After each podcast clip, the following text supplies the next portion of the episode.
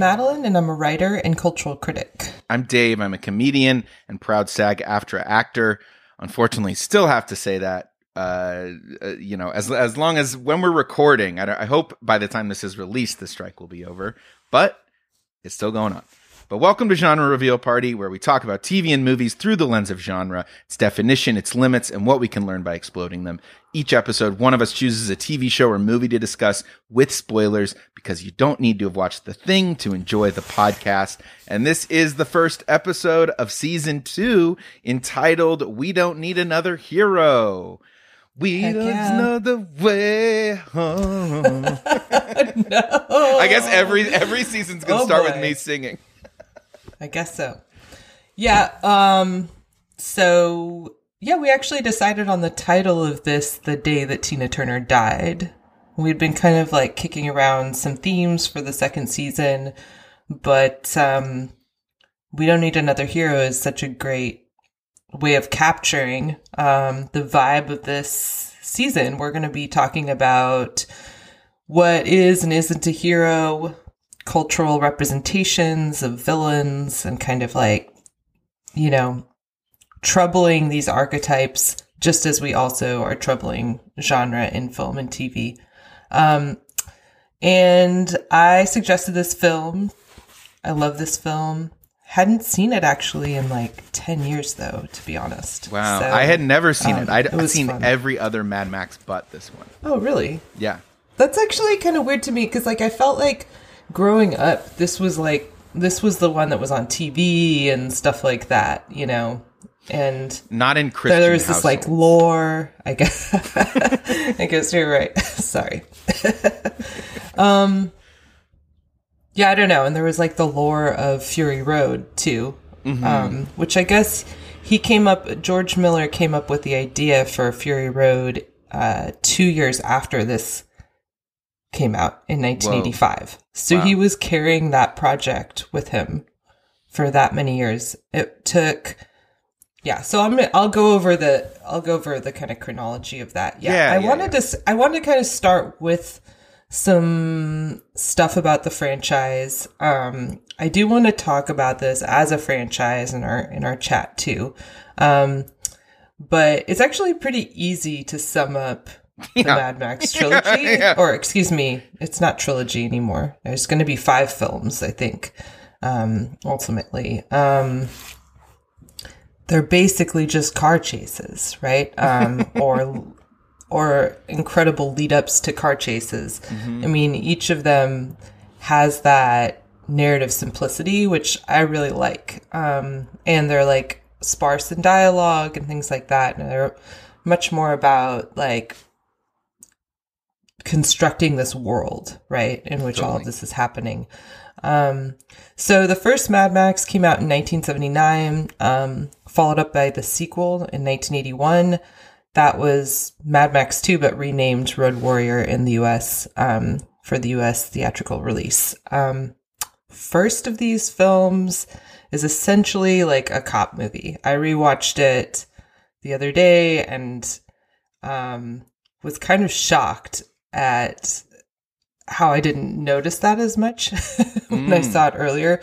But he's so Max, as we meet him, he's one of the last remaining law enforcement officers in this like near future Australia where social order is like beginning to break down. Um, and there's like a lot of the chase happens on this road called like Anarchy Road that like leads into a city, but there there is a city, there is law enforcement, there's like Right. some you know some elements that seem recognizable to us. Um, It's not quite And- post-apocalyptic. It like is a little pre-apocalyptic, right? It's a little bit, yeah. I mean, it, that might be the line we we make between Right, like right. the first and second. Like the second clearly hap- happens after some kind of like global war and ecocide and stuff like that, right? Um, and there's like already resource wars going on in the second one. So the first one, he's basically a cop, one of the last remaining ones. Um, and then there's like a string of car chase sequences that ends like this motorbike gang um, wants to kill him. They kill his kid, Sprog, and basically kill his wife. His his wife is left in like a coma in the end and is expected to die, but then he goes off. And um, the second one, Road Warrior, picks up with Max. Um, it's a much more yeah dystopian Australia, as we're saying. There's oil shortages, um, and at this point he's like a loner, except he has this really really cute dog, and I am a cattle. Do- I have I have two Australian cattle dogs. This dog in this movie is so adorable, Yeah. beautiful blue heeler mix. Um, and the dog is killed by the motorbike gang. Luckily, they don't show that, but you hear it, and it's like, I don't like that. I don't like. There's a dog killed in the first one too. They yeah, we. I was worried about the monkey in this one, but instead, just I know, he has a full monkey. hero monkey. but I guess dogs can't live in these worlds, just monkeys. But um, so, anyways, there's another motorbike gang. Blah blah blah blah blah. Okay, the first one. This is one of the things I was really interested in. This one cost three hundred and fifty thousand dollars. Okay, and clearly most of that went to like the actual cars and vehicles and things like that. Mhm, mhm, right. Sure. Um, so there's stories that um, crew members were actually paid in cases of beer, and they also actually employed this real biker gang, the Vigilantes, to do a bunch of oh, whoa. stuff for free. Okay. Um, but it made hundred million dollars. yeah. so it's so insane. Yeah. This was the Guinness uh, World Record holder of the most profitable film for 20 years. Almost 20 years. Almost 20 years. So I'm going to ask you, what do you think? Okay, almost 20 years. What broke so, that record? So we're going from 79 to Mhm. 99 basically or maybe just before. Ish. Okay. Yeah, yeah, yeah. Okay. So, So what do you think profitable is the cheapest movie, right? So it doesn't have to make more than 100 mil. It just has to make exactly. it could be like a $5 movie that makes right. Okay, cool, cool, cool. Yeah. I'm to What do you think it guess? Blair Witch Project. That you are a bastard. Yes, it was that. It was that really? I Oh, didn't. yeah. I didn't look it up. I swear. I was cheater. like, I, I didn't cheat. I didn't cheat. I want to get credit. I want to get credit. I'm just joking. I should never host a game show though, because I would just get mad. Just- You're a bastard. a game show host who's like really upset about giving away any money to the contestants. Well, I didn't offer you any money, just pride. So Uh, sure. whatever. Well, okay, No, so even great. money. You did a yeah. great job, Dave. Thank you, You, thank you, thank you figured it out, and I'm proud of you. Thank you. I'm proud of you. Um, so Road Warrior and Thunderdome had much bigger budgets and Mm-hmm. made, made less money. Um, and I think this is part of why it took so long for Fury Road Right. uh, to be funded. But it did eventually make the most of all of them, which is maybe 350, maybe 415 million. And then there's a prequel that's going to come out in May 2024. Oh, really? It has So like maybe a we need to do a Yep, May 24th, 2024. I just looked it up. Um and I think we should do a follow-up and we should watch Sure. Furiosa. That that sounds you know? great. Yeah, totally. but I'm pretty curious about that. Um all right, so I'm going to briefly that's kind of whatever. We can get back into the franchise, but I wanted Right, to right. to give some details. I'm going to give a little plot summary. There doesn't we don't really need to go that far into it though. Um but Thunderdome, like as it as it opens, we follow Max into a trading post in the desert um, called Bartertown, and the town ruler Auntie Entity. Can you say that three times? Auntie entity, auntie entity, auntie entity. It's pretty good, yeah. Um, Oh, I thought you were going to not give me credit for that one too. I thought that you bastard! you bastard! Okay. Um, played by Tina Turner. Uh, so Auntie offers him like whatever. He gets robbed. She offers him resources, but only if he can kill Master Blaster, Mm-hmm. right? Who is like a two part human or something like this. Yes. Uh, a dwarf mastermind. um, who kind of like rides on like a backpack, you know? um, and then his giant bodyguard, um, Blaster. And they're, you know, posing political threat to Auntie Entity. She wants them out or him out. Master Blaster needs to be killed. So the law of the town is that all fights must be resolved in the Thunderdome. And her plan is to get Max to get Blaster in the Thunderdome. Yes. Um, this happens. We'll talk more about the Thunderdome. But just when Max is actually about to kill Blaster, Blaster is unmasked. He has this big like gimp mask. It's and it's taken off, and we discover that he's intellectually disabled. right. And so Max refuses to do this. We also have to get into that scene. Yeah. Um, Yes, but he like refute. This is like this. He seems to be like without morals, but then suddenly he has this code and he he can't do, he can't follow through.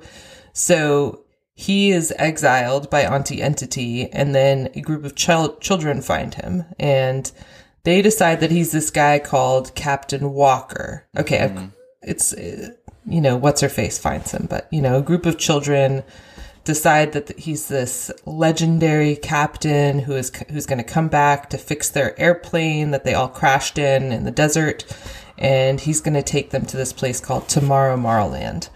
Um eventually blah, blah blah we need to talk more about that but he has you know he and some of the kids they go back to Barterland they or they kind of end up back at Barterland some chase stuff happens and um, I think that's where I'm going to end it. I think we need to. I think we just need to get into it now. okay. Awesome. Let's chat. Okay.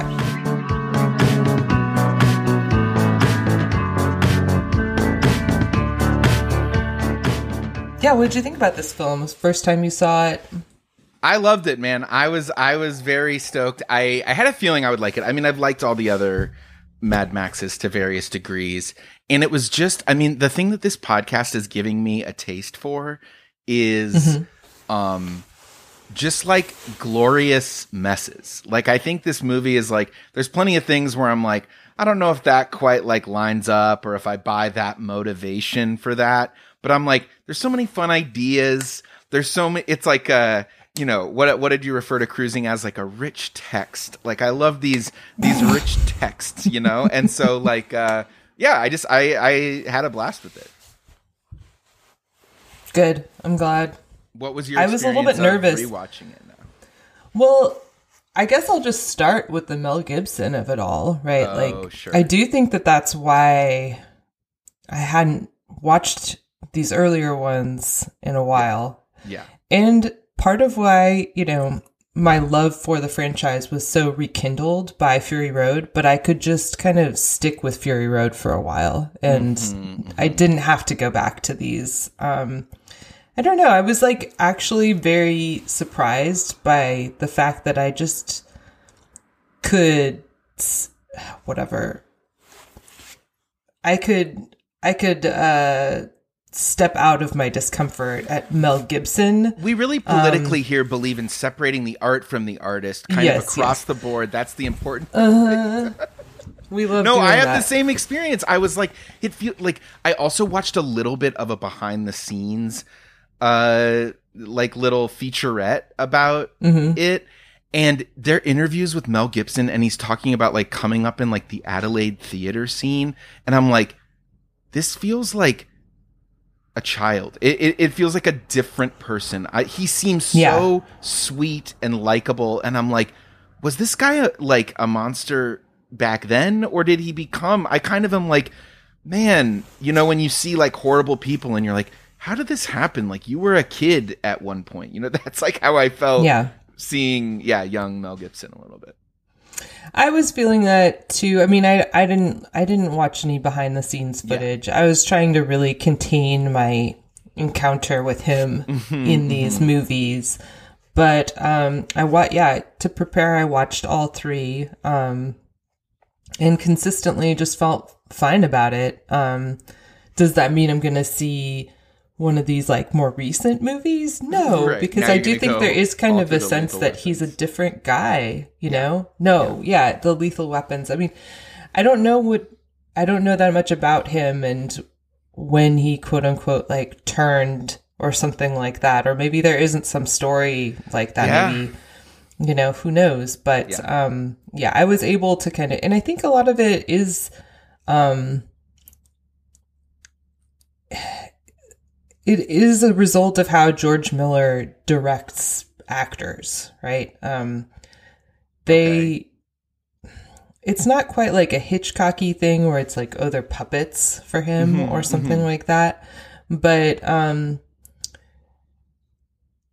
yeah, the character of Max especially, I mean, he's um he's so blank and um you're not being asked to like him in this way. It's not No, this kind of no. like Tom Cruise charisma that just like turns creepy once you Mm. know something about it. He's not he's not really asking to be looked at or like um yeah, I just found him I found him kind of um aloof and uh maybe that's just an effective strategy um for Gibson in general. Well, in terms of like an anti-hero, I feel like the anti-hero is always like kind of thrown around about someone who's a little like surly or Mhm. unlikable in some way.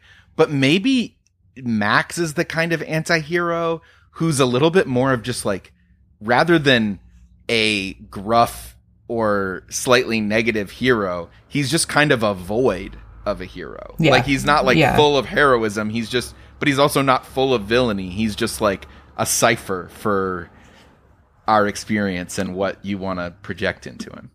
I like that. Yeah. Um I don't know.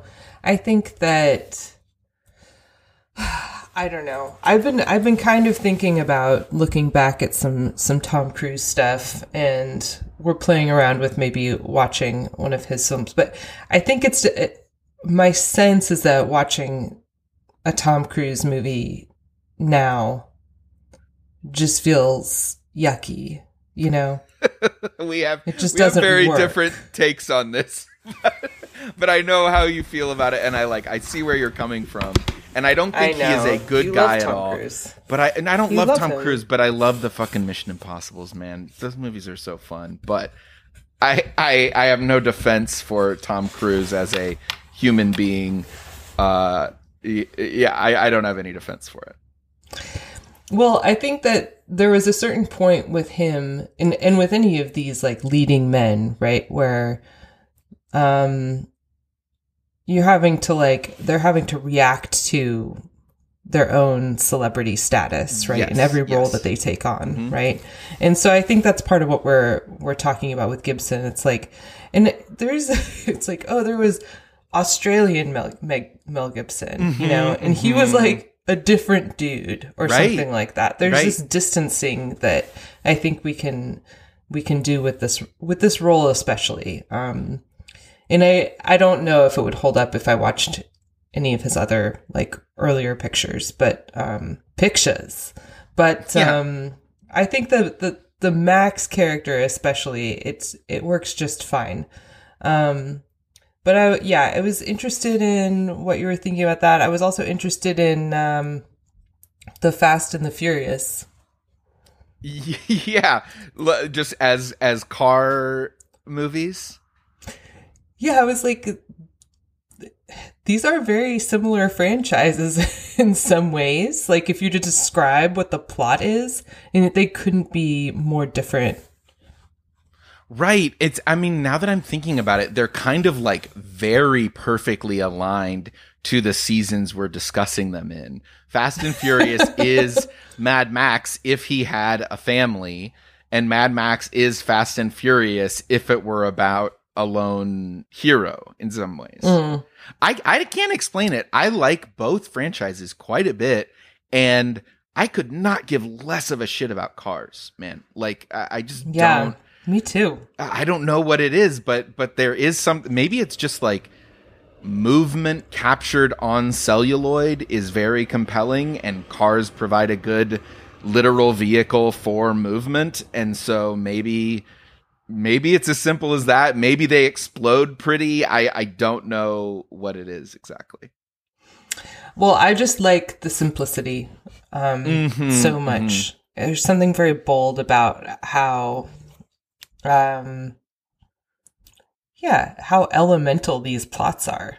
Right? It's like the Mad Max point ones, A to point B, Yes. B to point A, A to point C, or something like this. it's literally right? like, that's all it directions. It's like it, it it's Yeah. like you're asking someone how to get to the watering hole and they're like take a right at the dune that eats you and then you'll be the, it really is like it, to me it drives home i'm like man all i'm thinking about is how boring almost all of life is in these worlds except for oh we have to take a vehicle trip to from one place to another. I'm like but what do you do the rest of the time? It's like if this if going if just going to a place is exciting uh, whether anything happens there or not it's like Mhm. God just life is is just, that's like one of the bleakest parts of this to me Well, what I like about it, and I think this is the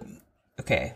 I'm not even going to say, oh, this is the primary difference between Fast and Furious and Mad Max. I wouldn't sure. pretend to make such a statement, but one of the bigger Yeah. ones is just, you know, that this is a world of scarcity, right? And it's Mm-hmm. about resources.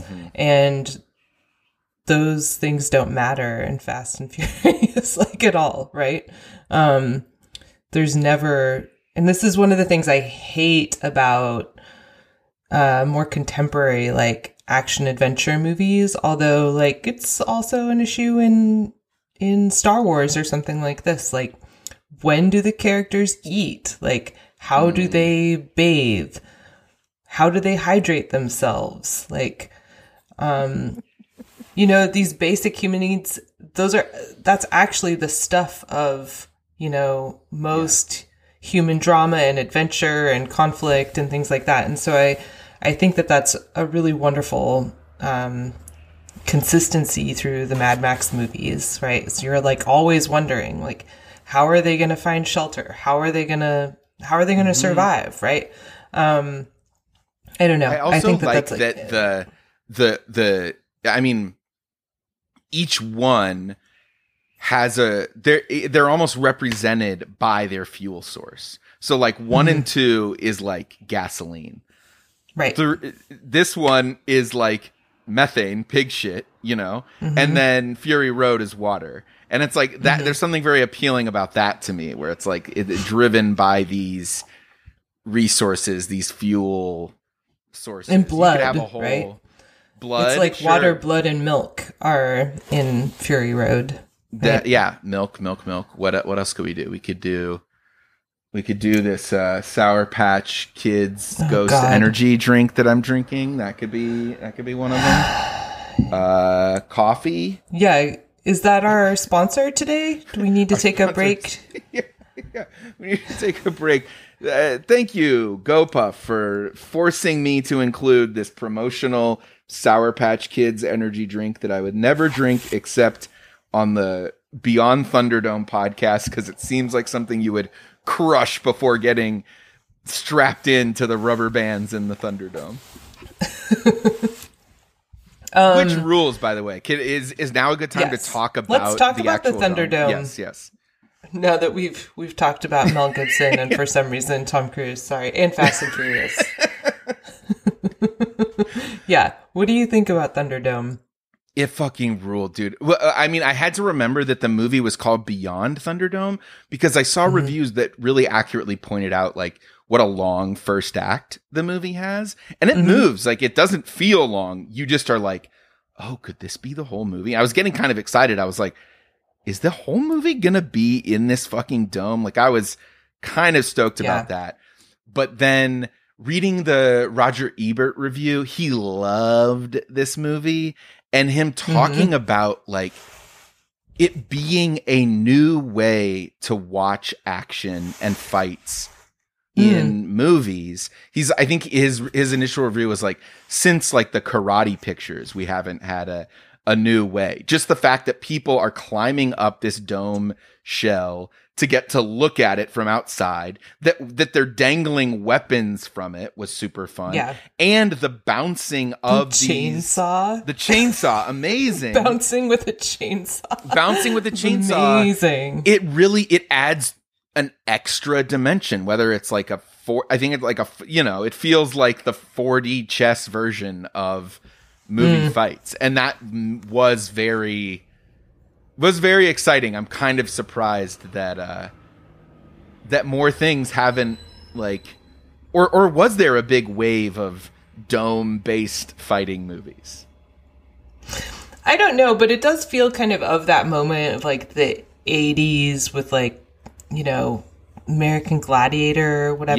Yes. You know what I'm talking about? That it felt to me like um like a wrestling match like a like Yeah. a WWE style wrestling match um Totally. like that level of spectacle even some of the Mm-hmm. like you know the way a wrestler like quote like cuts a promo like has their little spiel before or during right. I loved the announcer Yeah, there's the MC. Yeah. Exactly. so or the good. announcer guys. Yeah. fe- that felt like Shakespeare or something. I was like, these guys doing these like very Well, theatrical. yeah, That's why I said the MC. I mean, it actually like really reminded me of Joel Grey and Cabaret. Man, I still need to see Cabaret. But yeah, total. I'm sure. Total. Okay. You haven't seen Cabaret? Sorry, dog. You didn't assign it. You didn't. Let's you, take you a break. It. Let's see you in two hours. And we're Um, back. Uh, Okay. So Dave saw Cabaret, and now he agrees with me.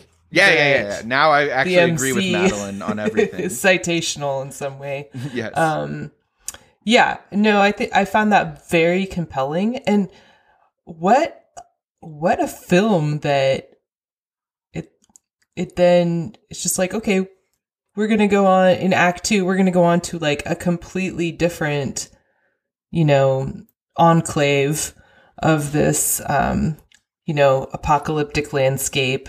Yeah. And no, we don't need to go back to the Thunderdome. You know, we don't need to have another amazing Thunderdome sequence. I mean, most films would just like build up to that as the kind of apex. Don't you think? I mean, it it it's just Oh. rich with all of these amazing choreographical sequences and doesn't need the Thunderdome as the cent- centerpiece of it, right? yeah, Which it is, totally. I think you're right. I think it, it absolutely like that's totally a third act set Mm-hmm. piece that they like and, and and to be honest nothing gets more spectacular than that it's not like they're like and they Yeah. they take it in their first act and then they outdo it in the third it's like no they kind of just invert the the Mm. order in which things would happen it, it ends on a very like calm note you know But I don't know that last chase sequence. No, no, no, no, not the last chase sequence. The literal Okay, ending of, Yeah, of yeah, yeah, what's her yeah. name, Savannah, retelling the tale, the tale, around the little like city campfire. That's what I mean. Yeah, Absolutely, yeah, in Sydney. Where, uh, but I, that that final chase sequence is remarkable. Also, I mean, Mhm. so scrappy. Um, the budget for this was ten million dollars, but who knows how much of that went to Tina Turner? right? Which- she's awesome whatever. in the behind. She's the scenes amazing.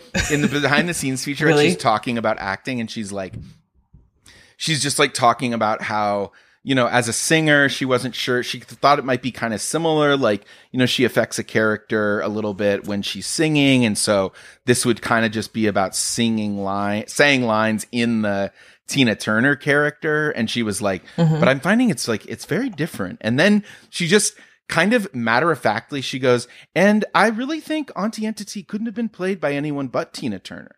And I don't say that I don't say that arrogantly. I just really think, you know, I'm I'm feminine. I'm I'm I'm a I'm a mm-hmm. woman, but I'm a mm-hmm. very strong woman. And then she just kind of like smiles wide and laughs. And it's like and and weirdly it didn't feel like her referring to herself in third person. It almost felt like her referring to her stage per her persona Yeah. like and and Totally. yeah i and and i had seen like you know clips and and the movie poster and stuff and was like she looks very severe but Mm-hmm. in the way she embodies the character i was like she's fucking hot in this dude i was like into it Tina Turner could not not be hot. Sure, I mean, yeah. Tina Turner was one of the hottest women ever for such a long time. too. I Mm-hmm. mean, and I think her hotness is really important. I was thinking about this. This is okay. The big difference to me, zooming out, right, in the franchise, Mm-hmm. is like Fury Road is like a feminist movie. Okay. I mean, Sure. we can poke holes in how it's feminist Yeah, or whatever, but it is like unabashedly feminist. It's trying to be feminist. Like he had Eve Ensler like come and like camp out with oh wow some of the women and like do that, you know, autonomously from him. He just wanted her as like an influence. Um teach them I guess- feminism I just talk about like Yeah. speculate about what their what what what kinds of decisions they would be making, how they would be relating to each other. Um, like it sounded like it was actually like a really interesting like kind of thought experiment that they were doing about like how this group of of women would escape and survive and what would they be doing and what would they be thinking and and things like that right so anyways i mean he's definitely like really invested in that in the fourth movie the first and second movies are like okay if there are women in these places they're raped or topless at least.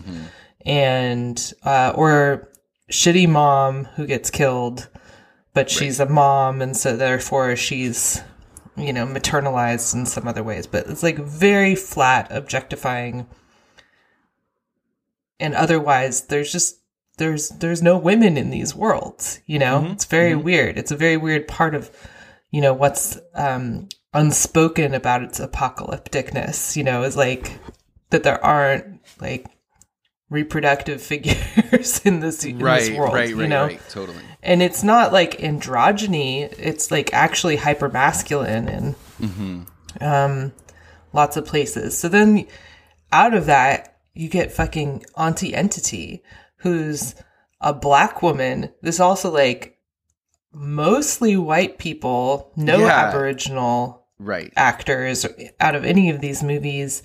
And um even though there are other feminized characters like savannah like you, none of them are hot.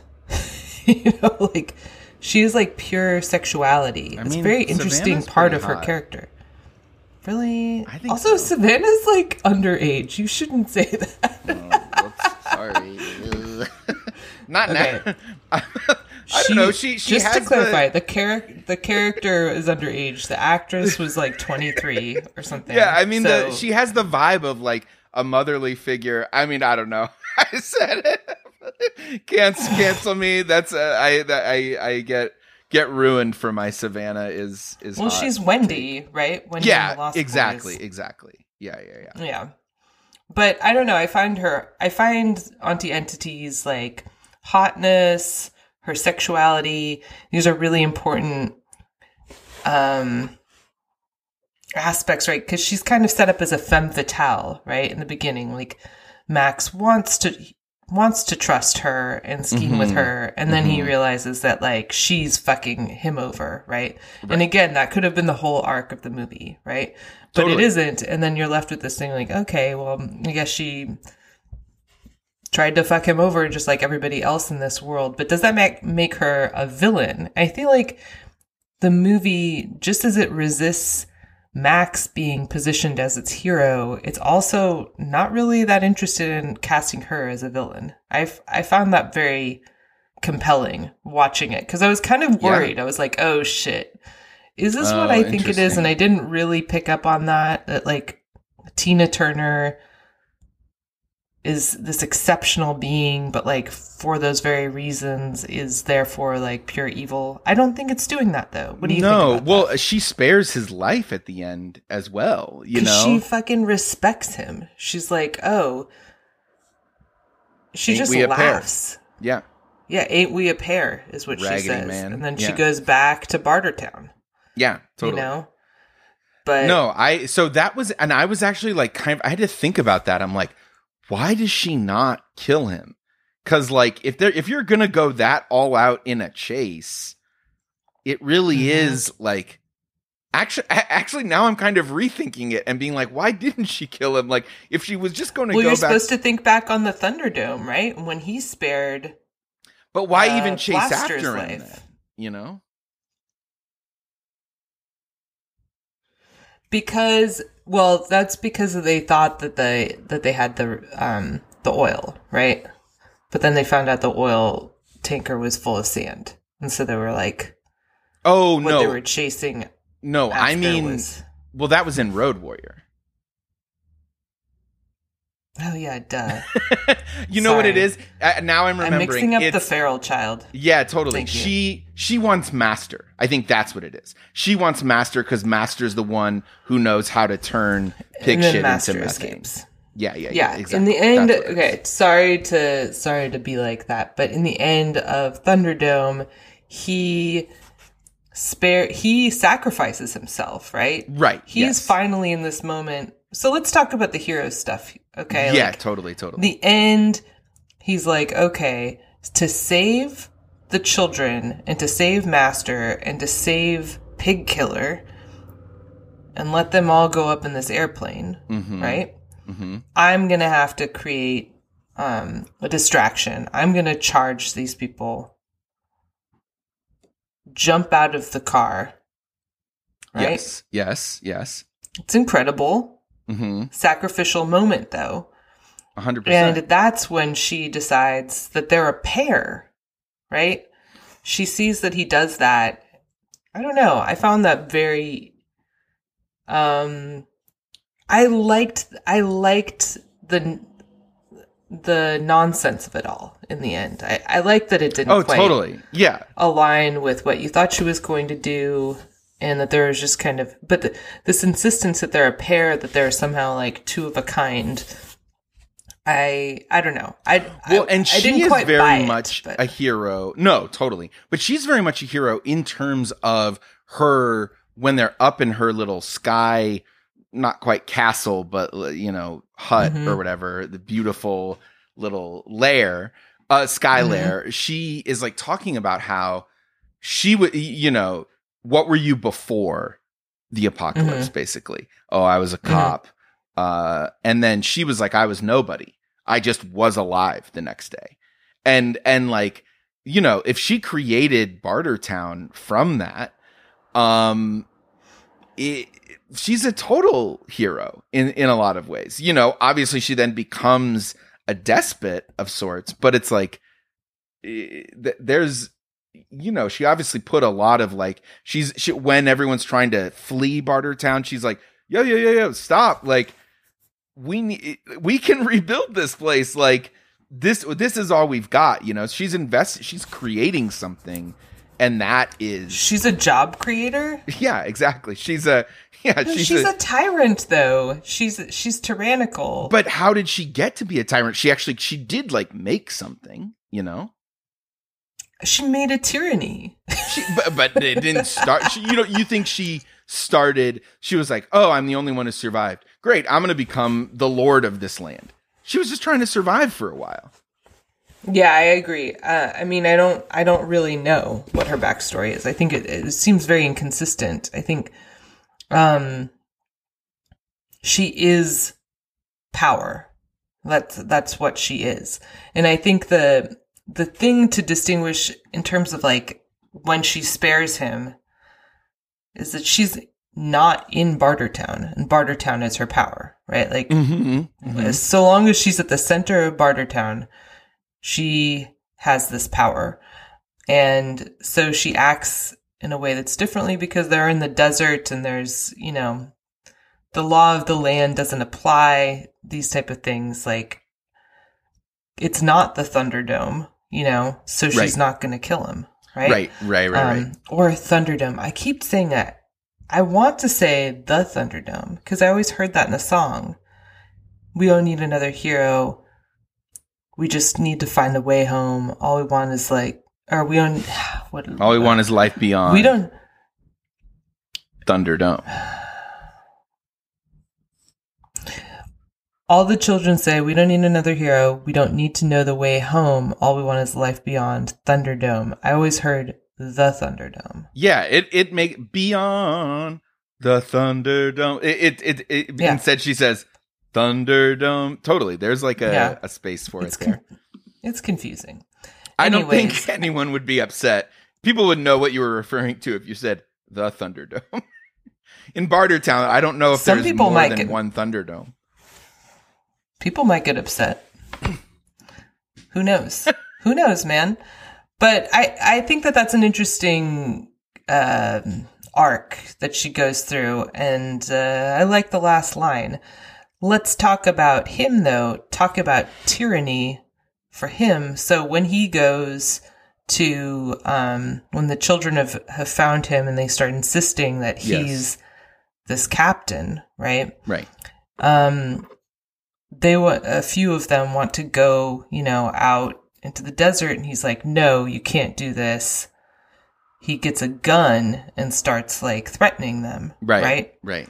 so they want him to be a hero he resists that but instead he becomes this like adult supremacist tyrant Mhm. figure right who then reluctantly has to go back out and save those children who were so foolish they should have listened to him right? Totally. Although he, so this is one thing I struggled with because if I have a choice between the little, you know, Lost Boy Oasis versus Bartertown, he is right that they should just all stay there. It's just the I know, way but there's he goes ways to convince- Yes, yeah, exactly. exactly. And and there's a really important contrast between savannah she's basically is the leader right Right. who he's usurping Yeah. incidentally and she's the leader because she tells stories right she has this Mhm, power mhm. of narrative or doing the tell telling the tell Right. he doesn't tell the tell. He has a gun, right? like that's He the do, tell he does. he he do the do. he guns the gun. Yeah. Yeah. But he doesn't yeah, he doesn't tell them anything. He just insists that they trust him that he knows better, right? Right. And he doesn't even know where really he is to thing. start. He wakes up, he's like, Where am I? And then, you know, two hours later, he's like, I'm the boss. Uh, here's my gun. Exactly. Yeah.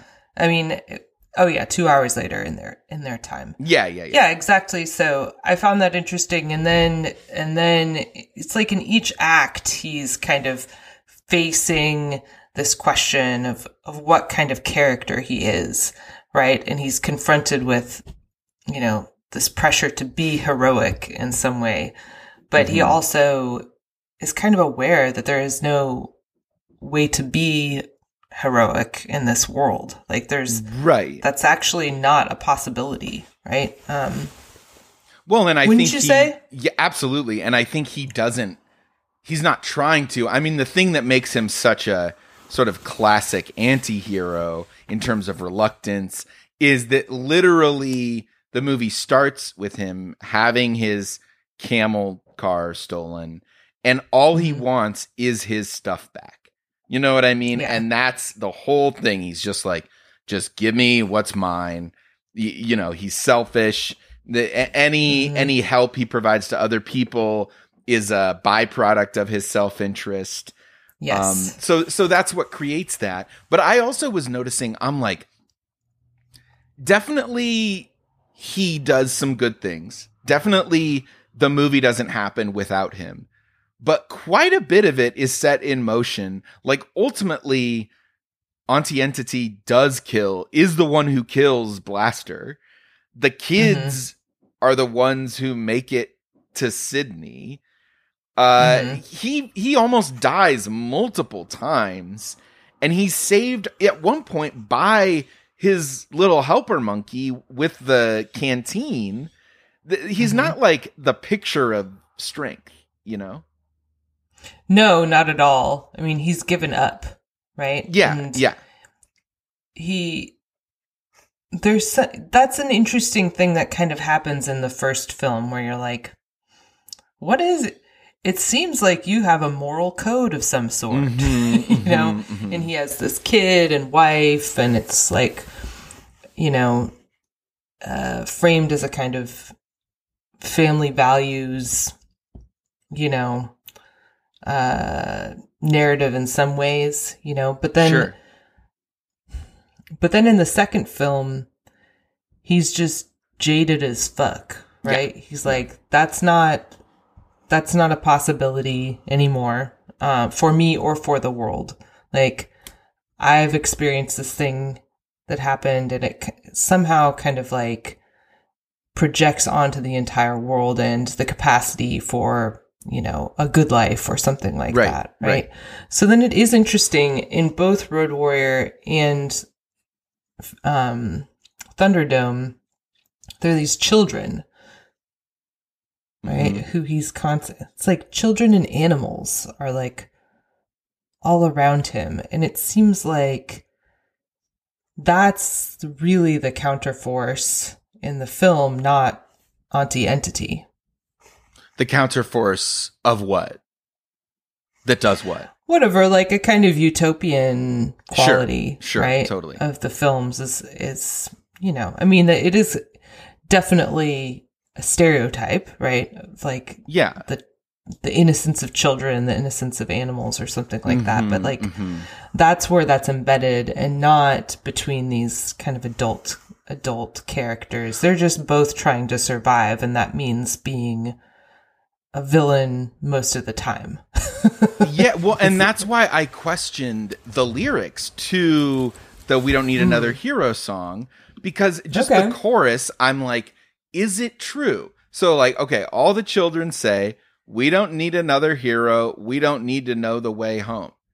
Is that Mhm. true? It feels, at the very least, it did feel like they needed to know the way home. They needed someone to be like, "Hey." Go that way, or home still exists, or home doesn't exist, but you can make a new home. I, I don't know. Do you buy it? Do they not need another hero? No, I think that's so funny that you don't that you were feeling that. The thing I was feeling after watching it this last time was, wow, that song does a much better job of explaining the film than the film ever fucking could. okay, great, great, great. Tell me how. Tell me how. Do you know what I mean? Like, well, I think that you're right. The kids could have just stayed in their little oasis. They found a utopia of Yeah. some sort, right? Like they found there's water, there's resources, they've got each other, they tell the tell, they have a good time Mm-hmm. Yeah. right? But they are preoccupied by this idea that they're going to be rescued, as if like the place that they're at Right. is a place they have to leave, right? That they need to find their way back to something. So I think I think it is I mean, that's where the mistake happens, right? Um it's it's based on that belief. Um that they need to escape, right? And that they need something. And then I think there's something very interesting about like finding a, a way back home and also this fantasy which we see in um Fury Road too of the green place, right? Right. Right. Which is this place of starting starting anew in some way, right? Um and I think both of these films are really um politically quite incredible for the ways that they um they complicate that fantasy, right? Um of there being such a place, right? Right, Like what we call like a false utopia, right? Um that that's actually distracting you from the revolutionary struggle that you have to to get yourself into, right? Like that's like the most interesting moment in Fury Road when they're like we have to turn back, use all of our resources to go back Yes. and that's where we need to do our work. We have to stop like trying to escape that place and go back and we have to take it over. And- Right. But in this Right? movie, I I mean, totally, and, politically, like, I agree that that's the truth. But then again, in terms of like, I'm interested in like the telling the tell part of it. Mm-hmm. Like, because this false utopia does it distract them from their real work or does it weirdly sustain them? Like it would be better if they all realized that they already had it at this fucking Mhm. watering hole. Like the watering hole looks fucking awesome, dude. I'm like, this place looks Yeah. great. It's introduced by that little fan lizard making this super silly like like no Mhm. that shit is so funny, but it's like it looks awesome. But in a way, they can't even fully embrace how awesome their present is. They have to tell themselves this story. But in a way, telling the tell, having that distraction feeds them in some way that allows them to like stay alive in the oasis. Do you know what I'm saying? Well, the problem isn't telling the tell. The telling the tell is great, you know. Okay. But telling the tell of a place that's not there, right? A no place. Sure. Right. Sure. A place that they can't possibly get to. And you know that that fundamentally shapes like how you experience the place you're in, right? Right, Um, right. as insufficient or or a problem you know it's it's Yeah. absolutely like lush and and beautiful but they can't see that because they're so caught up in this idea that they that they have everything that they're building towards together collectively is to escape it you know Well, but then if they if they knew that, if they saw how lush and perfect it was, would they Mm-hmm. lose the tell or would they lose the need for the tell? no i don't think so i mean i think that there's that's why they're telling a tell in the end too right it's like but they're changing what they Yeah. what they Yeah. what their that's right. narrative is That's right. and the narrative is it is about survival and finding ways to survive right but in the end it's like they don't have a hero figure it's like about the group and what they did as a group right Yeah, it's about what actually really remarkable. happened. Yeah, it's about yeah, It- it- yeah. That's dope, dude. It- yeah, it's about like well because their original tell at the the the watering hole is still it appears to be something that happened to them. They were all in this Right. airplane, the sky raft or Mhm. whatever it is. You know, it crashes. I assume Captain Walker is was the captain of the plane. Which, by the way, I do like Mhm. the the um you know the cap play with words the walker, yeah, that literally Max is a flies. walker. Oh, well, but also that Mad Max is just the walker of the land all around them, you know what I mean? Um and Mm-hmm. so and so so that is something that really happened to them, but then they start romanticizing the city that they came from or were going to. And yeah, Mm-hmm. the the the tell at the end is much more like and that's why every night we light these fires so that other lonely travelers can come here and join us. And it is very right. Savannah says like this isn't the story of one of us; it's the story of all of us. Okay, Yeah. I, I like that because because the you, you know what it is is it really like speaks to the necessity of art in some ways, and as like an artist and a you know political like person I I fear sometimes that like oh if the need is not for distraction or if the need is not for something opposite you know to keep us Mhm. busy then if we did have utopia would art become unnecessary because we wouldn't need distracting from our lives. It would just be all life would No. be art in a way. You know what i mean? Yeah well that was what i was gonna say. If we what if, if we lived in a quote unquote perfect world or um god now i'm gonna get really geeky because i'm No, like, please. utopia isn't a place it's a process yeah yeah yeah yeah like yeah.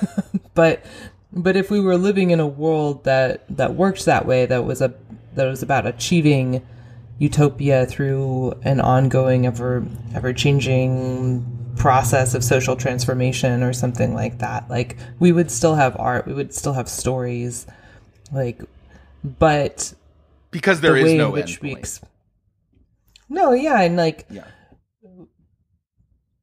we do what we want to do, which is tell stories. We love stories, right. You know, but it's like stories wouldn't be used to say spread misinformation and like Mm-hmm, make people hate each other and murder each other or things like that. Like stories would be used to enhance our love and like survival uh, Right. uh, with each other, right? it's not that we wouldn't have a need for them, just like we wouldn't have a need for oxygen or food. Like we'd still need need those things, Right, right? right. But like the ways in which stories are like weaponized. I guess that's what I'm saying. It's like this romantic fantasy Hmm. of like an ideal world that their world is not is actually harmful, right? It's doing this harm to them. And that's that's what I mean by like a false utopia, right? It's like Totally. this thing that like actually prevents a utopianism in the present, right? Um, for these children. Yeah. Um, so, do you think the ch- you know the chorus of the song is it sung Mm-hmm. from the per- n- not to parse it too finely, but like is it sung from the perspective of the kids at the end of the movie? So they're already there. They're at this new home they've made, and that's why they don't need another hero, or is it them at the oasis?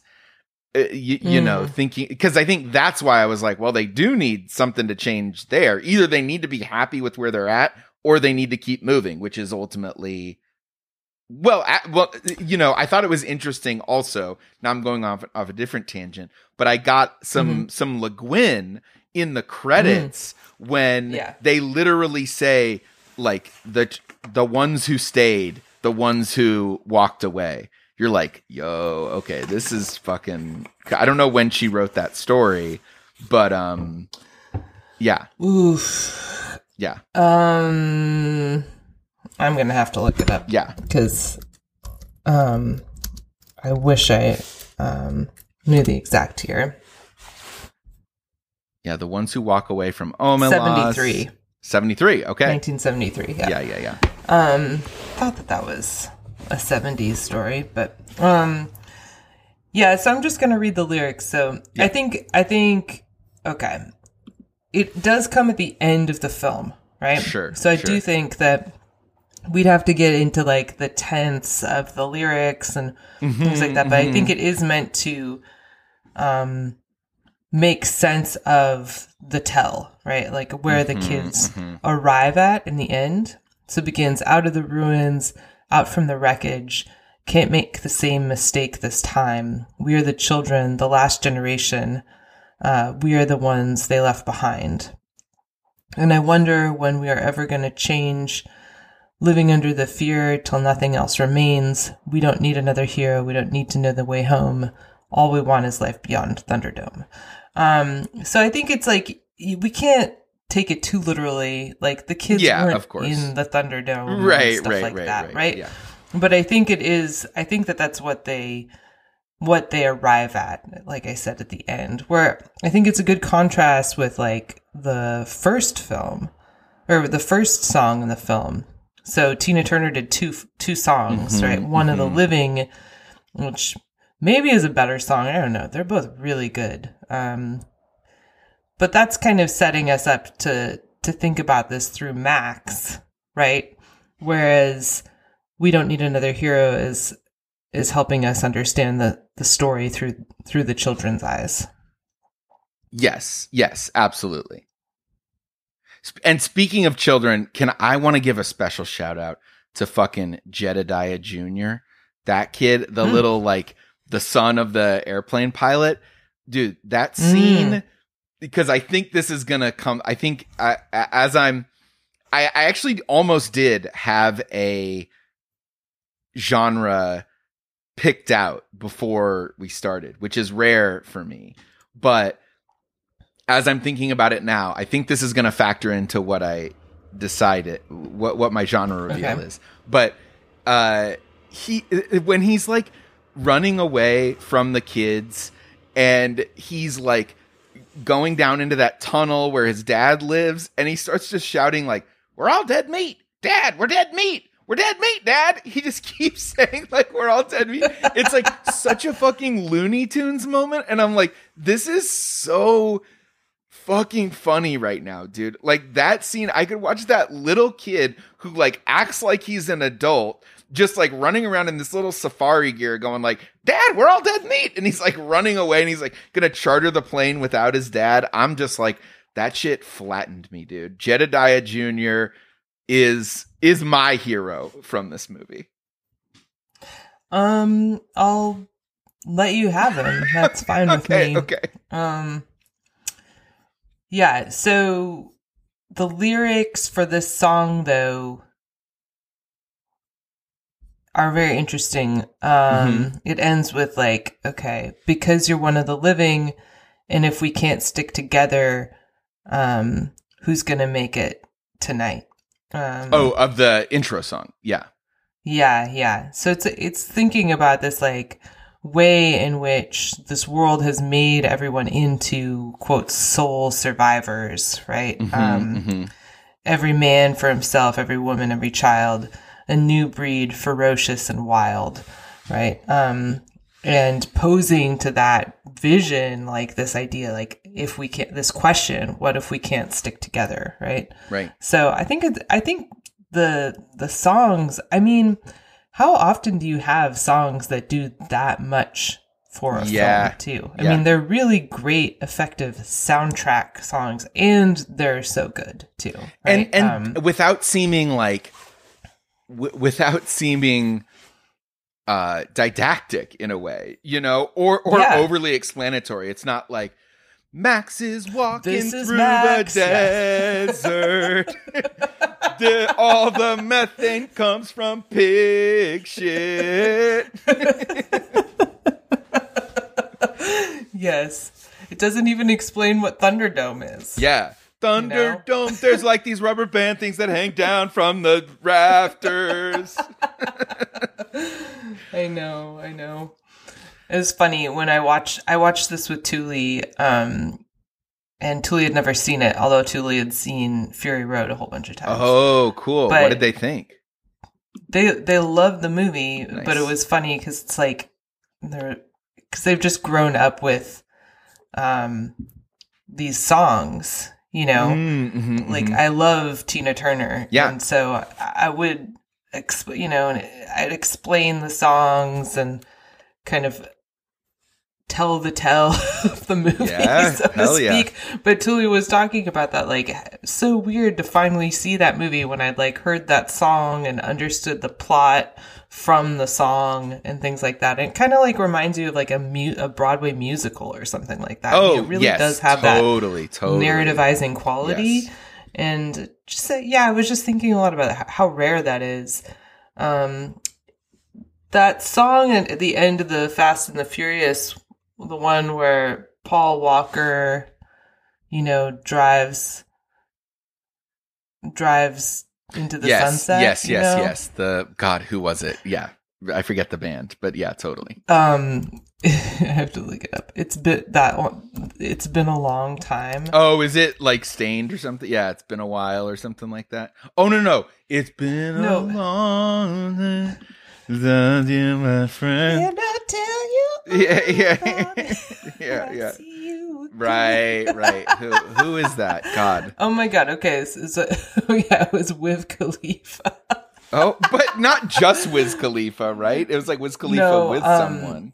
Charlie, Charlie Puth, Charlie Puth. Oh, Charlie Puth. that's okay. Yeah, yeah, yeah. He's he's the you know yeah. the chorus. Okay. Um, that song always strikes me as like heavily, heavily narrativizing. You know. but but um, but emotionally, mo- I I see it less as narrativizing, and well, I guess narrativizing in the sense of like just true emotional manipulation, just telegraphing Yeah. to you like you are feeling This. distraught at this point. Yeah, exactly. Yeah, and it's like it doesn't say that he's dead. I mean, it does like all the things that the franchise is doing around that character. It's like Mhm, mhm. he's somehow not dead, but everyone is like in a constant state of mourning. Like this one guy who's like just hanging out with his kids somewhere, Yeah, totally. you know. But um anyways, just a just a little tangent about that. One last thing I wanted to talk about George Miller wise Ooh, yes, yes. find yes. him super fascinating. But um, I wanted to just tell you the dude's filmography. Okay, so I don't Yes, I don't know if yep, you knew this yep, about him. yep. I've I've known this for a while how how weird it is, but Mm-hmm. our listeners might not know. So he starts out with Mad Max. That's his first film. Mm-hmm. Then we got Road Warrior and Mad Max Three. He's like all in This on Mad Max. Mad Max guy. That's all he did Mhm. Until 1985. So that's six years of just being the Mad Max Yeah. wizard. He's dude probably going to stay this Australia. way. He just he makes action adventure movies, right?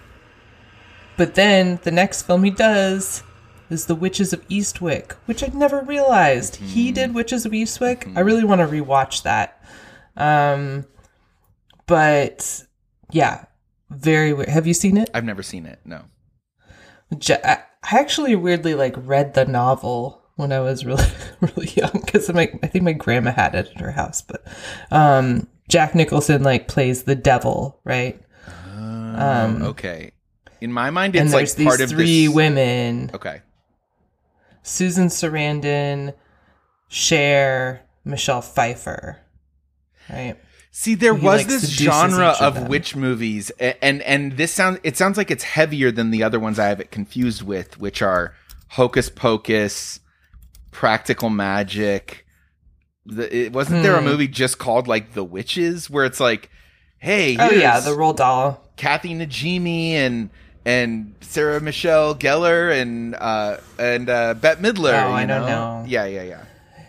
The Witches of Eastwick is kind of like it's kind of like nine to five y a little bit. It's like, Okay. oh, these three like iconic women Girl are going witches, to like yeah. go ag- up against this like very evil man. Okay, I don't know. that, There's something that. kind of that. That's my impression of it, not having seen it for a long time. But it's a definite turn from the Mad Max franchise, right? Mm-hmm. And it's interesting, like he during the filming of that had the idea for Mad Max for Fury Road Yes. and apparently tried to quit the Witches of Eastwick numerous times. He was like really, really bummed that he had agreed to do it.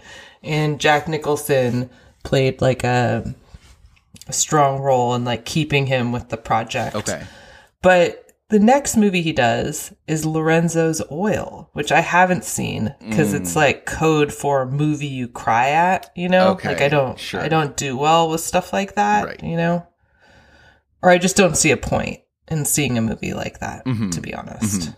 It feels Yeah, like but- one note or something. Yeah, I just I don't know. I just feel very manipulated. So, Okay, but that's about like a kid with ALD, you know? Oh, okay. Um, but then the dude goes and he makes Babe. Yeah. He makes Yep. Babe. That's his next movie Yeah. is Babe. Talk okay? about a hero, dude. He makes Babe. Okay, that is a hero narrative. yeah. but he makes Babe. Then he takes a break to make a documentary about film. And then he does Babe 2, Pig in the City, Which I've which is heard, also a great film. I've never seen it. I've heard it's fucking insane, dude. a lot of people make the case that it's you know one of those sequels that's better than the original. Really? I I've heard it's that, just bonkers. Like, it, it- would it be a good genre reveal party movie at some point? Maybe I I love both of the Babe movies. Okay. I am See, Babe, a Babe fan. Babe reminds me of the thing you're talking about with Lorenzo's Oil. Like that. That's it. It feels like kind Mm. of a weepy little story. But Babe Two Pig in the City. When I hear people talk about it, I'm like, what is this movie? It sounds unhinged in a very fascinating way. to me. Yeah. Yeah. It is. It is. Babe. I definitely see. I it makes me sound like I don't like crying in movies. I actually love watching a movie that Yeah. makes me cry. Yeah. But Babe is also not that, and it would be a tearjerker movie more so if like you know Babe died. You know, Babe doesn't die. Right. There's Babe too. Right. You know? There's like emotional Um, trauma porn or something like that.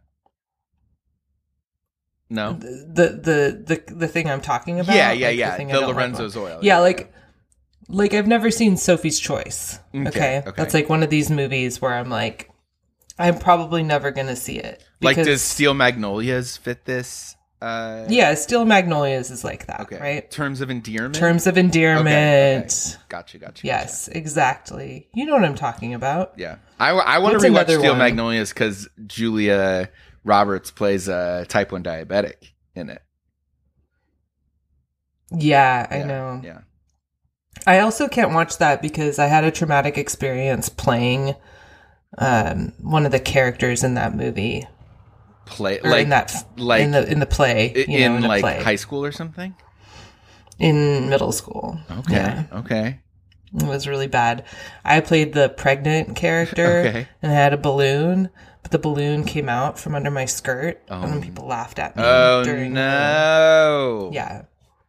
See, that's yeah. It was that could be an origin story the other way. That if that were me, I would be like, "Oh, I I got I got some laughs. Let's uh let's fucking go with this." Yeah, you I know. Yeah.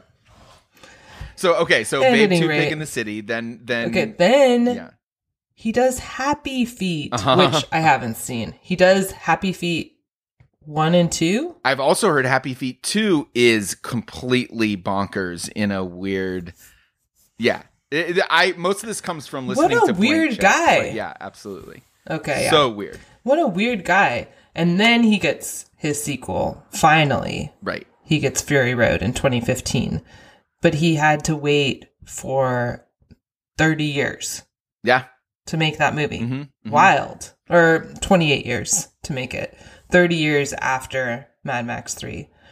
Very interesting man. And in that time, he remarried and credits his wife for like radicalizing him as a feminist. And it turns out, I mean, I think it's one of those stories where you're like, well, I'm really glad he stuck to it. He kept fighting to make that film because you could see how he would have just been discouraged. He kept starting up the process and then funding reasons, blah, blah, blah, blah, blah. Like different things got in the way.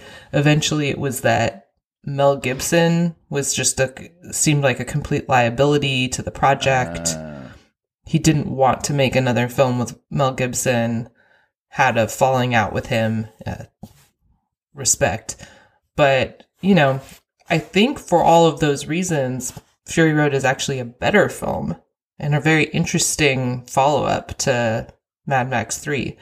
What did you think about, yeah, the Fury Road connection and you know, I also love one of the things I love about that movie is how Mel Gibson is replaced by a younger, hotter guy. And then, but it's somehow supposed to be later on in the chronology, you know? yeah, totally. I didn't mind that. I was just just like, like- who cares? Yeah. Exactly. You're not supposed to care. You're just dropped into these things, and it doesn't care if you have problems with how it works. You just have to go with it, right? I mean, I, I love the attitude that he. There's there's no attempt to correct that. It's just get with the program. Oh, you know, totally. kind of his- Well, I the thing. So a couple thoughts. Uh, I saw people like confused about or trying to make sense of chronology, and I'm like, Mm. it doesn't feel that hard. It just one comes after the other. They don't seem like weirdly interlocked in some way. Um, Yeah. And then the other thing I thought was interesting was apparently he said to people, uh, like in interviews or something, about Furiosa. Um, and, and the movie Furiosa, I guess, is a prequel to Fury Road. Right. But he said Right. that Furiosa could very easily become a despot the way that Immortan Joe was in Fury Road. Um, and and I thought that was really interesting, um, because I totally see it. And and and uh, Aunty Entity is the proof of that. You know, like she i had a right. You know, she was trying to rebuild the world when she was the only person left. She was trying to have an outpost, have a, you know, she talks about civilization. She's like building civilization, and Furiosa is like similarly has a righteous cause there. But but I think hmm. the point is really well made, which is like, why do all of these movies seem to have a fucking not a fascist, although probably like at least an authoritarian in every mm-hmm. movie. And in fact, I don't. Did you come across the fact that Morton Joe is the same actor who played Toe Cutter in the 1st mm-hmm. Mad Max? The he's like Yeah. he's the main bad guy in the first and third movie. Is like yeah, that Isn't it amazing? so amazing. Um, I'm also Yeah. seeing that George Miller directed another movie, 3000 Years of Longing after Fury Road. And that Yeah, there's yeah. something called Mad Max The Wasteland at coming up that's currently in production. So um, I don't know, maybe that's like a fi- a sixth Mad Max movie or something. Maybe this just goes forever. Maybe this is our lives now. I love it. I think he needs to keep going for it. And I mean, it, it's it's wonderful how whatever landscapey these movies are, mm-hmm, right? Because it's mm-hmm. just about this kind of like world making that's happening in each of them, and and it is so concerned with the details of, yeah, of of reproducing everyday life, right? Like how do we get access to water? How do we have Yeah, shelter? Right? Like these are the things always mobilizing the plots, um, however absurd they are with their aesthetic and the chase sequences and the violence. That absurdity is always kind of like contrasted with this like bare necessities, like thinking about survival, right? At this like most basic human level. I, I really respect that. I feel like it has these films have a lot of integrity. Um, Yeah. And it does it does just like really really perk up my like my frustration at most films in these genres because of their inattention to those kinds of details Right. i don't know Well, it also, Um, I, guess, I guess the Wasteland is going to be a sequel to Fury Road. But I mean, who knows what that? It could be Okay, 300 years. In the this is great though i love it But then i love it the other connection is between Fast and Furious and Mad Max is fucking Charlize Theron, dude. I didn't even Heck think yeah. about that. She is uh, uh, so so. I'm excited for the Furiosa movie because I think she's just like one of the best. she's not going to be in it i don't think is she oh no, really? I'll look it up Oh my god! But she's Furiosa, right? Oh, but No, I guess if it's um, a if it's a it's anya taylor joy gonna, oh no okay she is going to be in it okay, but okay. um yeah gotcha, and chris hemsworth is immortan joe dude. apparently, Chris Hemsworth. i love it apparently, Chris Hemsworth is in the Wasteland. amazing So okay, so we have exciting things to come. But yes, I totally agree that George Miller is a fascinating filmography because it's it's also what's really fascinating about it is you'll see other directors with that scattered of a filmography, but the Mhm. level of like he's playing with company money. Like the, the he's Yeah. he is these are this is a well funded all over the place filmography. You know what I mean? And that's what makes it really interesting, Mm. you know? Well, after yeah, after after Mad Max, Yeah. absolutely, Yeah, exactly. And yeah, I guess that that's just to to think about like what makes this franchise different. Now I want to think about Star Wars. Okay, Okay. like pretty similar. You know, 1979, 1977. Um, and the kinds of like these questions that we're bringing up about, um, you know, canonicity, right? Okay. Okay. are very interesting in the way that like a Star Wars fan can become completely entrenched in these, you know, these debates about like what is and isn't canon, right? Right. Whereas at a base level, the Mad Max films just refuse that you read them that way, Yeah. right? Yeah. and it's yeah. like, why are we thinking about these questions of quote unquote canon in Star Wars, but we, I don't think ever see anybody eat anything, you know? Was like, I mean, maybe we do. I'm sure we do. Okay. But like, people don't have to eat on a regular basis in that world. In we're, we're asked to believe that. Uh, I think Yeah. I think there's a there's a fair amount of eating in in Star Wars. eating and, and drinking and pooping and sleeping where do people go to is there a bathroom on the millennium falcon Dude, I Like, love the idea that you want to see the most mundane. That that like your idea of narrative is like is what if we took out I all the those big things moments included. and just see? No, I I totally get. the I just point. want those things included Yes, yes, what i love that about these things is like about mad max is like these characters are doing really intense unbelievable stunts and things like that but then they're thirsty But they're know? not Then they eating that water. much. Like I don't I don't know if I see Max. No, they don't have that much, but they don't eat that much because they don't have food, and you're asked to really be thinking about this in terms of scarcity, Mhm, right? mhm. And I think that that's really much more compelling in terms of like the kinds of questions that we want to be asking. It is like as a thought experiment, right? To be just thinking about yourself in this post-apocalyptic landscape, right? In this near future. I mean, it really invites you to do that kind of work with your imagination.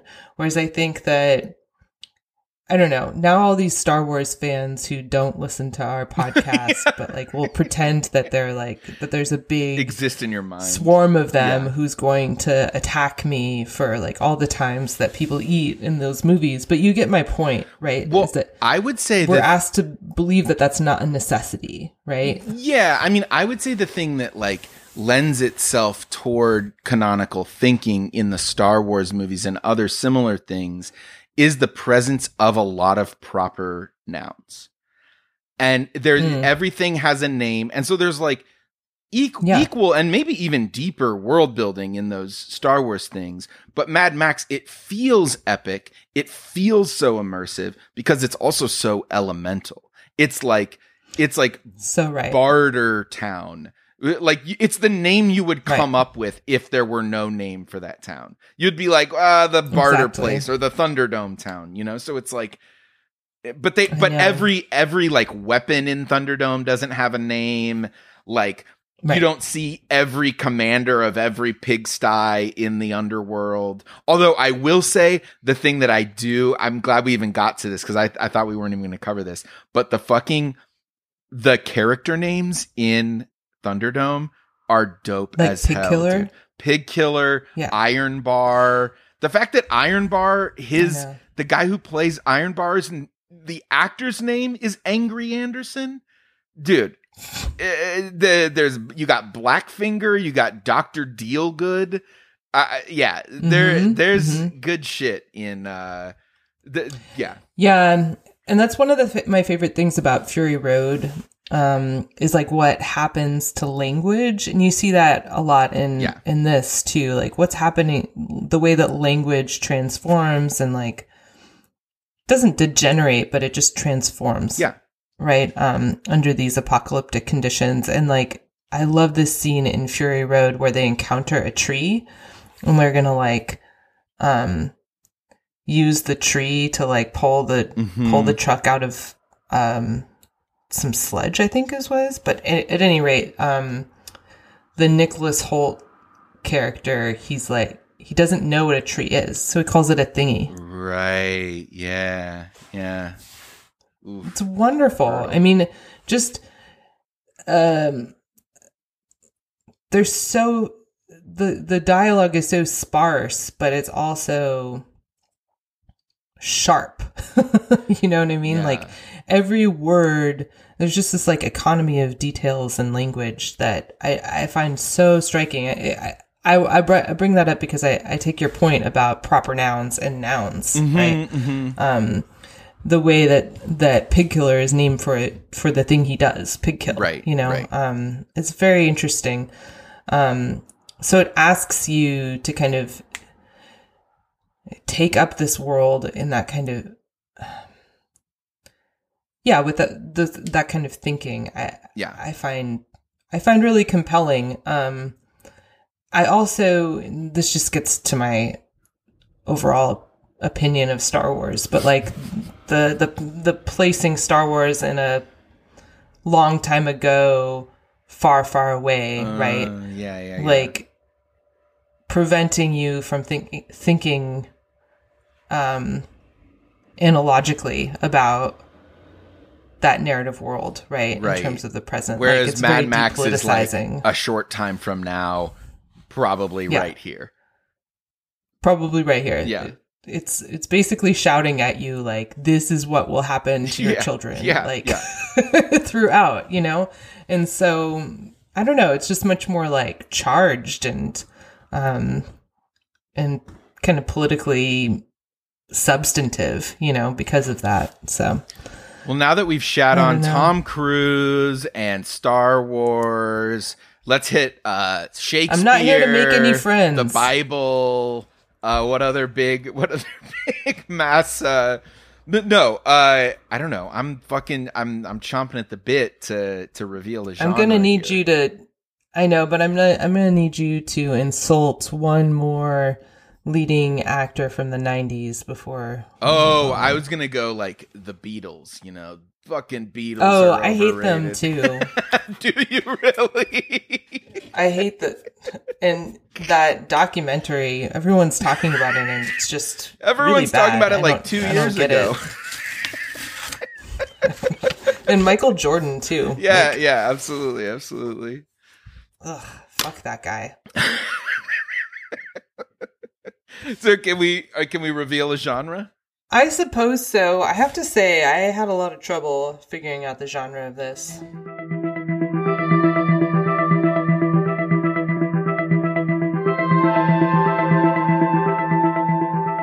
I had a lot of fun thinking about it. I have gotten really into um the the, the uh to into Letterboxd recently like as as a way as as twitter Oh, have you? yeah slowly phases out. So if anyone wants to follow me on Letterboxd it's just dave maher my name smushed together. Um so here here's my some of these so I, I here's my review parts of it. I just said that i'll save most of my thoughts for the podcast but the current genre possibilities at the t- at the time of my review in the order i thought of them during Mhm. watching the movie were wrestling match carnival game show because of that little wheel that determines what happens to Mhm. max uh Mm. hook as in the movie hook Ugh, um, yeah. play We didn't even get into that. yeah yeah battle race slash chase campfire story creation myth um and then and so well and then i said and Which jedediah one? jedediah junior's antics bring looney tunes into the mix so that said my genre reveal is cartoon campfire creation myth Wow. Okay. yeah Campfire car crash creation myth. no Okay, no no not like not it. car crash not car crash cartoon campfire creation myth Oh, for some reason I heard car crash and all the C's there. yeah yeah yeah yeah yeah Uh, no, just three. Just the cartoon. I, I I like the idea of a of an oral cartoon being passed down from generation to generation. An oral Just like cartoon. these antics, those antics, but it also is a. I think it is a hopeful utopia as process creation myth as well. So so that's my That's cool. my my assessment. And you thought Savannah was hot, huh? You had talked about that. Yeah, before, yeah, yeah, or- and and Savannah as um, uh, totally age appropriate, unproblematic sexual goddess. Yeah, absolutely. Uh-huh. I am really glad that she and Mel Gibson and that Aunty Entity and Mel Gibson didn't hook up. in this Oh, movie. well, Max is a very like asexual character for all the masculinity of this stuff. I don't know. There's not a lot of like sexuality to him. I don't think. yeah, after he lost his wife. Oh, right, right, right. I, I, yeah, I didn't go back and rewatch the old one, so fair point. He had a child and a wife, and they were beautiful. Hmm. And he could take showers at their home. Mm. And they ate food. Are you vamping to Um, avoid to avoid saying your your genre? No, I just feel bad. Okay, I was, I'll say two things. So I was really struck by the second act. You know, it was definitely like a Lost Boys, Yeah. Never Never Land. They play with that, with like the myth of Tomorrow-morrow Land. Right. Savannah is clearly Wendy. They're looking for a man who can fly, you know, all this Right, stuff. So I was interested in the Peter Pan. Um, I also thought it was really funny because, like, it was also kind of like the Ewoks, you know, yeah, yeah, yeah. like in a way that kind of made me feel uncomfortable. okay. um, but I couldn't think of anything to play with those things. So I just thought of um, Hero Void. Hero Void. Okay. I like that. I like that. That's good. Yeah. Cool. That's my genre. I've enjoyed talking to you about this film, Dave. I have also enjoyed talking to you, Ah. my good sir.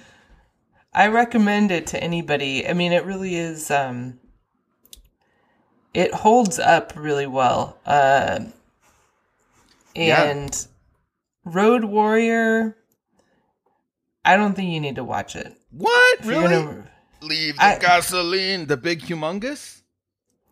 I think, I mean, I think that Mad Max and Road Warrior are pretty amazing films, but in terms of like what the third and fourth are doing politically with their genre, Mm-hmm. the the weird genre they're making, Yeah. all of them, it's it's just it's a huge departure, um, and it is it, but it is pretty interesting to watch Max like kind of deteriorate from this like cop figure, you know, Right, right. um in the in the first one like uh, dukes of Hazzard or something like that Right. like it's it's very it's very interesting to watch that happen so quickly but the third film is like that's the max that i want to Mm-hmm. you know Totally. center in my in my thinking about the franchise like he's he's a much more interesting max Yeah. In being almost like, you know, nothing uh, in being almost nothing. Yeah, totally. hmm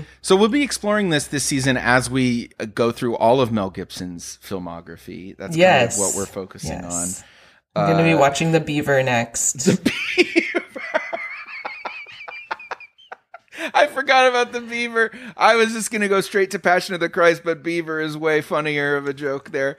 Um no, but I am really stoked just to be back, dude, and to be talking and to be I think this is a really good kickoff to the season to be sort of a genre fucked movie and a uh, Yes. a hero tale.